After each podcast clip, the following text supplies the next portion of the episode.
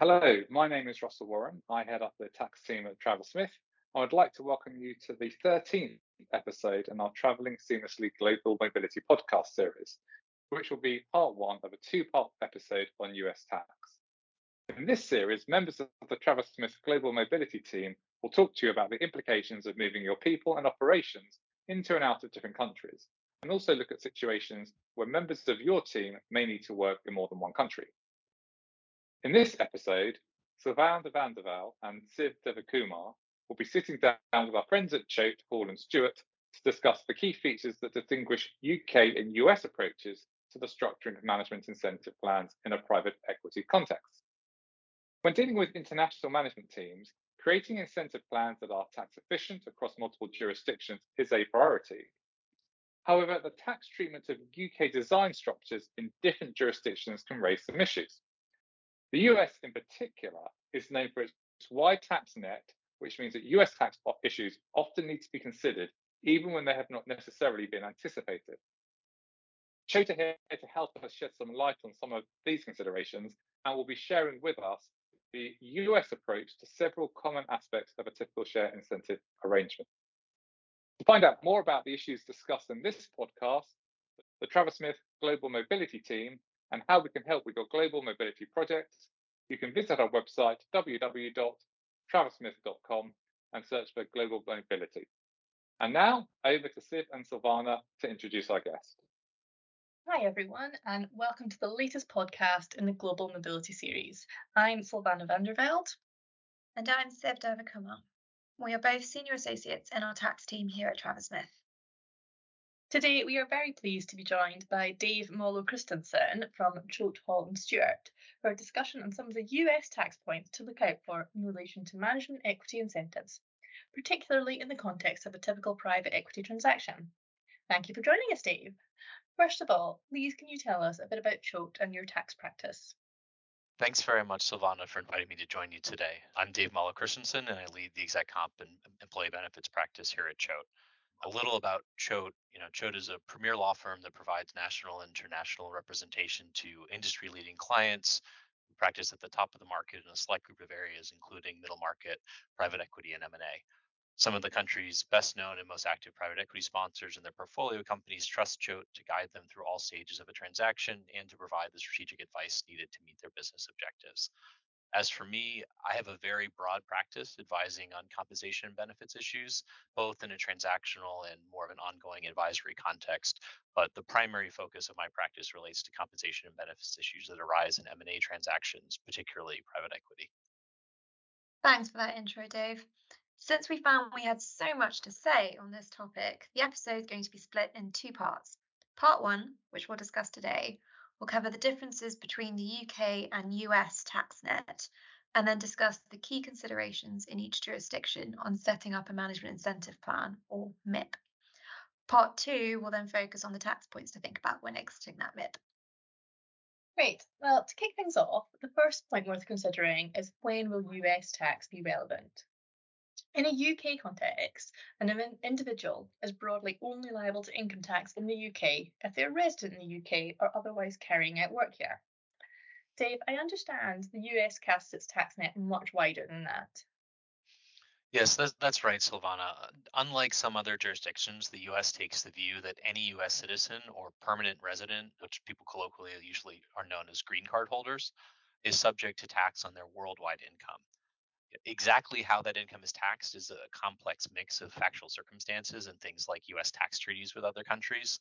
That global reach concept, though, means that particularly for equity and other deferred compensation schemes, certain US tax rules have to be taken into consideration, even if we think the income that's actually earned by a US citizen or permanent resident will, practically speaking, be taxed abroad. So it's easy to see how unexpected US tax charges could arise where there's no obvious US connection. And it will therefore always be important, particularly in the current world of global mobility, to check if there are US citizens involved in a transaction. Dave, we understand that US citizens will always be subject to US tax, but are there any ways for US residents to leave the US tax net? Yes, so for US citizens and permanent residents, that global reach is going to continue as long as they maintain that status. Uh, for individuals who are treated as a U.S. resident based on their presence in the U.S. in a given year, this is generally referred to as the substantial presence test when we're determining this. Uh, even if they were to leave the U.S. partway through a future year, they can still be treated as a U.S. resident if that year of certain tests are met. If they're trying to leave their U.S. resident status in order to, to break that residence connection, an individual would need to be in the US fewer than 31 days in a year. Or if they happen to cross that 31 day threshold, it, it, needs to be the case that they're in the US for fewer than 183 days in the prior three years. And I won't get into the details on that, but the way that you count those 183 days is weighted depending on the year we're looking at, i.e., you know, whether the current year or the prior two years. It's also important to note, though, that just because an individual breaks their U.S. resident status in the current year, that doesn't necessarily change or exclude from U.S. tax income that they earned or deferred during the period when they were treated as a U.S. resident. Thanks, Dave. I think that sets the scene nicely around when US tax is going to be relevant in considering a MIP.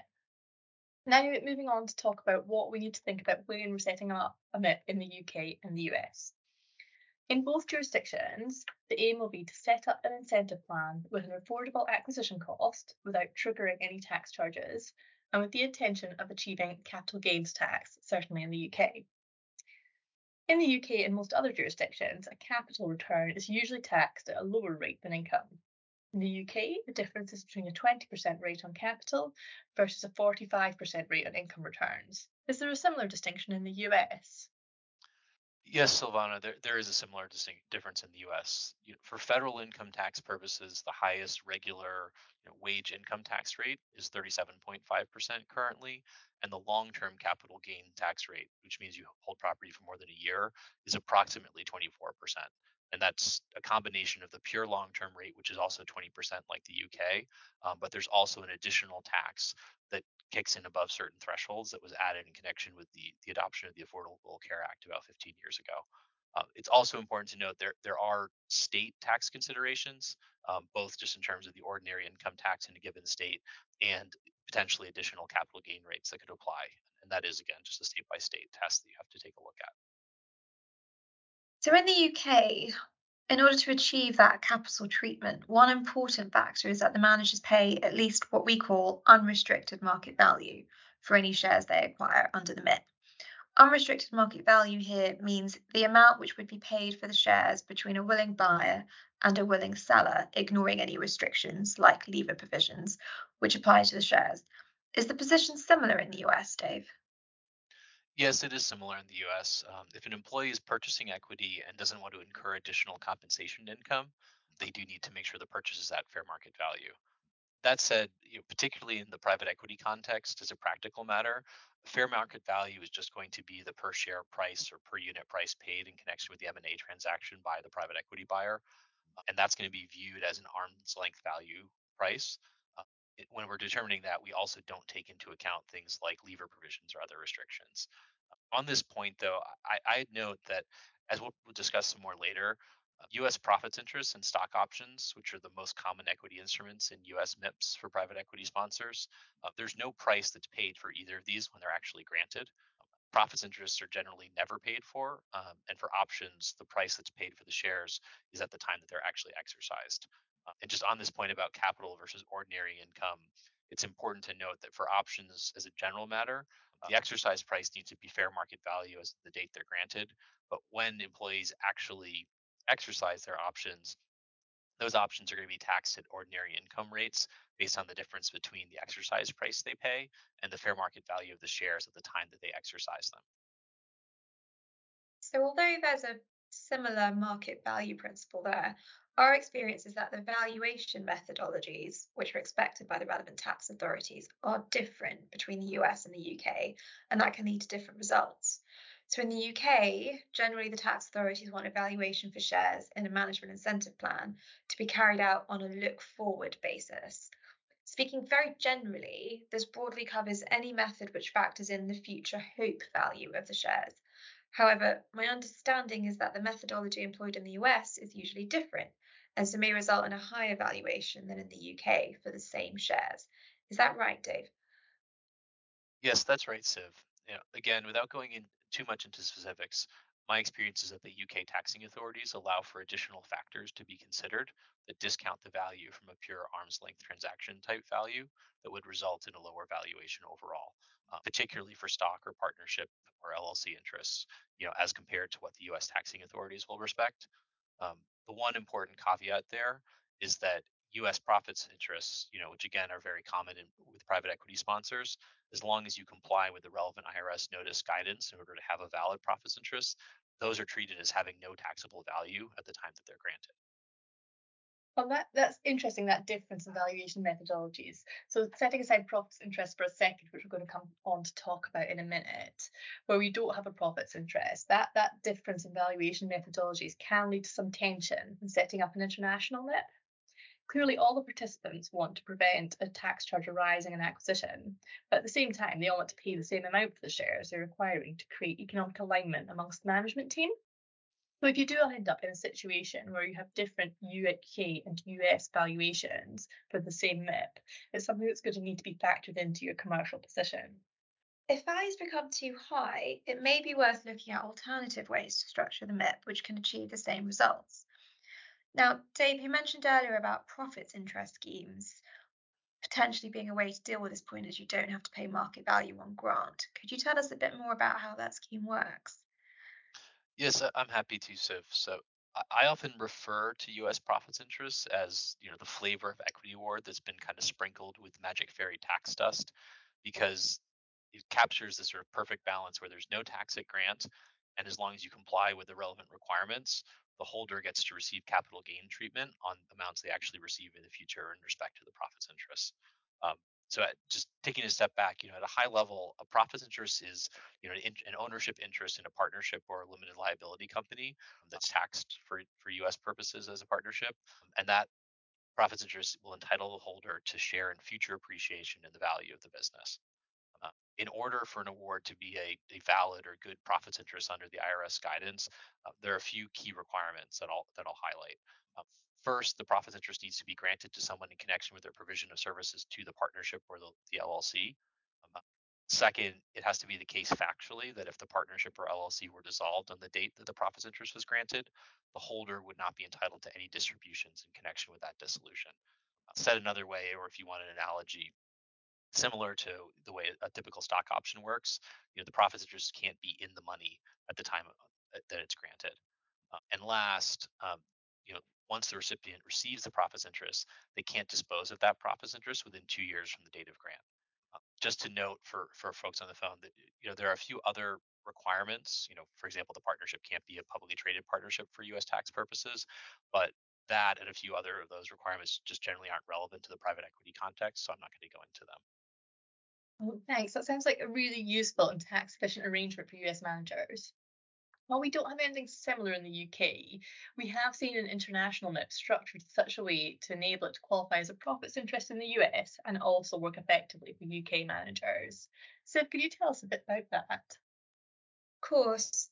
The way we've seen this done is to set up the MIP in a company which has been checked open for US tax purposes, meaning it's regarded as a partnership in the US.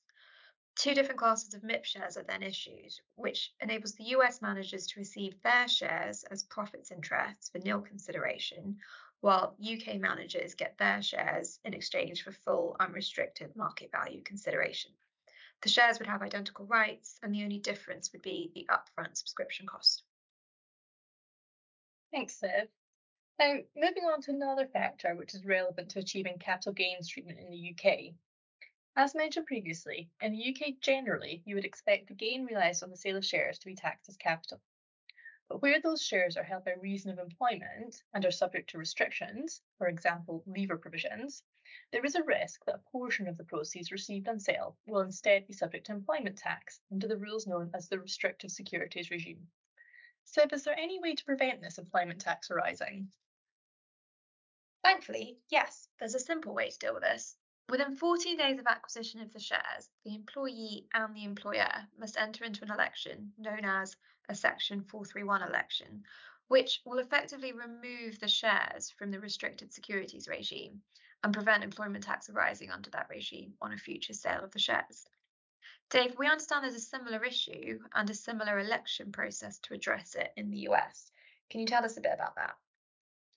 Yes, so that, that's right. So in the US, in connection to the receipt of certain types of equity awards, um, an employee has the choice whether to file something called an 83B election. Uh, using restricted stock is sort of the primary example where this comes up. Uh, you know, restricted stock is something that's subject to future vesting, and it generally will not be taxable to the employee until the stock actually vests. Uh, when that stock vests, the employee is going to be subject to ordinary income, you know, not capital gain, on the fair market value of the stock at the time of vesting.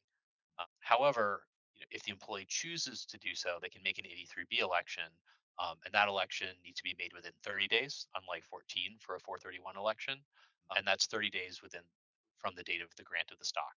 Uh, and if they do that, the value of the stock at grant will be included as ordinary income at that time, and then in the future, the employee will receive capital gain tax treatment on the value of the stock when it's sold by doing that, the employee can basically choose whether they want to pay, you know, hopefully, lower ordinary income tax at the time of grant uh, and then receive the future capital gain treatment, or they can take a wait and see approach and only pay tax if and when the restricted stock vests.